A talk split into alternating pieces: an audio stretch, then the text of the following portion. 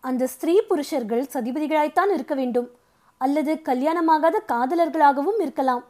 அவர்கள் ஒருவரை ஒருவர் பார்த்து கொண்டபோது அவர்களுடைய கண்களில் கரைக்கானா காதல் வெள்ளம் பொங்கியது. அந்த யுவன் பேசிய மொழியிலிருந்து அவர்கள் தமிழ்நாட்டை சேர்ந்தவர்கள் என்று ஊகிக்க வேண்டியிருந்தது. ஆனால் அவர்கள் இங்கே எப்போது வந்தார்கள்? நான் வந்த கப்பலில் அவர்கள் வரவில்லை என்பது நிச்சயம். பின்னர் எப்படி வந்திருப்பார்கள்? இம்மாதிரி நாட்டியமாடும் தம்பதிகளைப் போல் அவர்கள் விசித்திரமான ஆடை ஆபரணங்களை தரித்திருப்பதன் காரணம் என்ன? ஏதாவது ஒரு நடன கோஷ்டியில் இவர்கள் சேர்ந்தவர்களாயிருந்து ஒருவரோடொருவர் தகுதியில்லாத காதல் கொண்டு உலக அபவாதத்துக்கு அஞ்சு இவ்விதம் ஓடி வந்திருப்பார்களோ? இன்னொரு யோசனையும் என் மனதில் உதயமாயிற்று. ஒருவேளை சினிமா படம் பிடிக்கும் கோஷ்டியை சேர்ந்தவர்கள் யாராவது இந்த பழைய பாழடைந்த சிற்ப காட்சிகளுக்கு மத்தியில் படம் பிடிப்பதற்காக வந்திருப்பார்களா? அப்படியானால் கப்பலோ படகோ இத்தீவையொட்டி நிற்க வேண்டுமே? அப்படி ஒன்றும் நாம் பார்க்கவில்லையே. இவ்விதம் மனதிற்குள் பற்பல எண்ணங்கள் மின்னல் வேகத்தில் தோன்றி மறைந்தன. நான் மௌனம் சாதித்தது அந்த இளைஞனுக்கு கொஞ்சம் வியப்பளித்திருக்க வேண்டும். இன்னொரு தடவை என்னை உற்று பார்த்துவிட்டு தங்களுடைய முகத்தை பார்த்தால் தமிழர் என்று தோன்றுகிறது. என் ஊகம் உண்மைதானா? என்றான். அதற்கு மேல் நான் பேசாமல் இருப்பதற்கு நியாயம் ஒன்றும் இல்லை. பேசும் சக்தியையும் இதற்குள் என் நா பெற்றுவிட்டது? ஆம் ஐயா நான் தமிழன்தான். நீங்களும் தமிழ்நாட்டை சேர்ந்தவர்கள் என்று காணப்படுகிறது. அப்படித்தானே? என்றேன். ஆம் நாங்களும் தமிழ்நாட்டை சேர்ந்தவர்களே. ஆனால் நாங்கள் தமிழ்நாட்டை பற்றிய செய்தி கேட்டு வெகு காலம் ஆயிற்று. ஆகையால் தங்களை பார்த்ததில் இரட்டிப்பு மகிழ்ச்சி அடைகிறேன். நீங்கள் எப்போது இந்த தீவுக்கு வந்தீர்களோ? நாங்கள் வந்து எத்தனையோ காலம் ஆயிற்று. ஒரு யுகம் மாதிரி தோன்றுகிறது. ஒரு நிமிஷம் என்றும் தோன்றுகிறது. தாங்கள் இன்றைக்கு தான் வந்தீர்கள் போலிருக்கிறது. அதோ தெரிகிறதே அந்த கப்பலில் வந்தீர்களோ? அடே அப்பா எத்தனை பெரிய கப்பல்? ஆம் அந்த கப்பலிலே தான் வந்தேன். ஆனால் அந்த கப்பலை அவ்வளவு பெரிய கப்பல் என்று நான் சொல்ல மாட்டேன். அழகாய்தான் இருக்கிறது. அது பெரிய கப்பல் இல்லை என்றால் பின்னர் எப்படி நம்புவது? எனக்கு தெரியும். தமிழர்கள் எப்போதும் தாங்கள் செய்யும் காரியத்தை குறைத்து சொல்வது வழக்கம். அந்த கப்பல் அப்படியொன்றும் தமிழர்கள் சாதித்த காரியம் அல்லவென்றும் யாரோ வெள்ளைக்காரர்கள் செய்து அனுப்பியது என்றும் சொல்ல விரும்பினேன். ஆனால் அந்த யுவன் அதற்கு இடம் கொடுக்கவில்லை. இந்த கப்பல் எங்கே இருந்து புறப்பட்டது? எங்கே போகிறது? இதில் யார் யார் இருக்கிறார்கள்? இங்கே எத்தனை காலம் தங்கியிருக்க உத்தேசம்? என்று மழமளவென்று கேள்விகளை பொழிந்தான். பர்மாவிலிருந்து தமிழ்நாட்டுக்கு போகிற கப்பல் இது. சுமார் ஆயிரம் பேர் இதில் இருக்கிறார்கள். யுத்தம் பர்மாவை நெருங்கி வந்து கொண்டிருக்கிறது அல்லவா? அதனால் பர்மாவில் இருந்த தமிழர்கள் எல்லோரும் திரும்பி தமிழ்நாட்டுக்கு போய்க் கொண்டிருக்கிறார்கள். என்ன? பர்மாவை நெருங்கி யுத்தம் வந்தால் அதற்காக தமிழர்கள் பர்மாவிலிருந்து கிளம்புவானேன்? தமிழ்நாட்டின் நிலை அப்படி ஆகிவிட்டதா என்ன? யுத்தத்தைக் கண்டு தமிழர்கள் பயப்படும் காலம் வந்துவிட்டதா?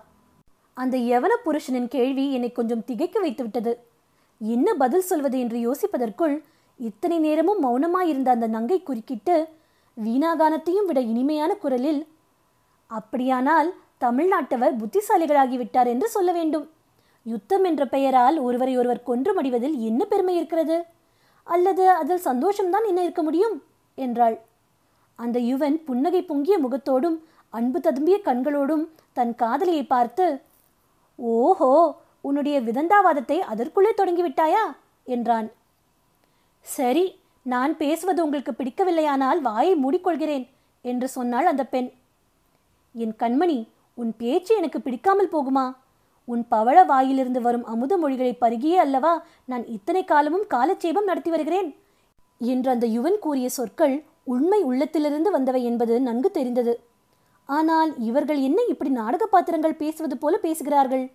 இவர்கள் யாராயிருக்கும்? அதை அறிந்து கொள்வதற்கு என்னுடைய ஆர்வம் வளர்ந்தது.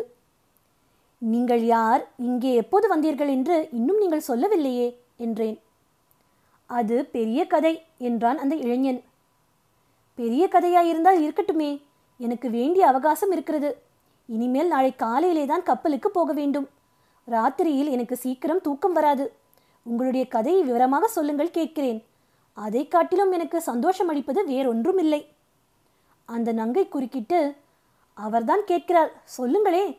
நமக்கும் ஓரிரவு பொழுது போனதாகும். இந்த மோகன வெண்ணிலாவை ஏன் வீணாக்க வேண்டும்? எல்லாரும் இந்த பாறையில் உட்கார்ந்து கொள்ளலாம்.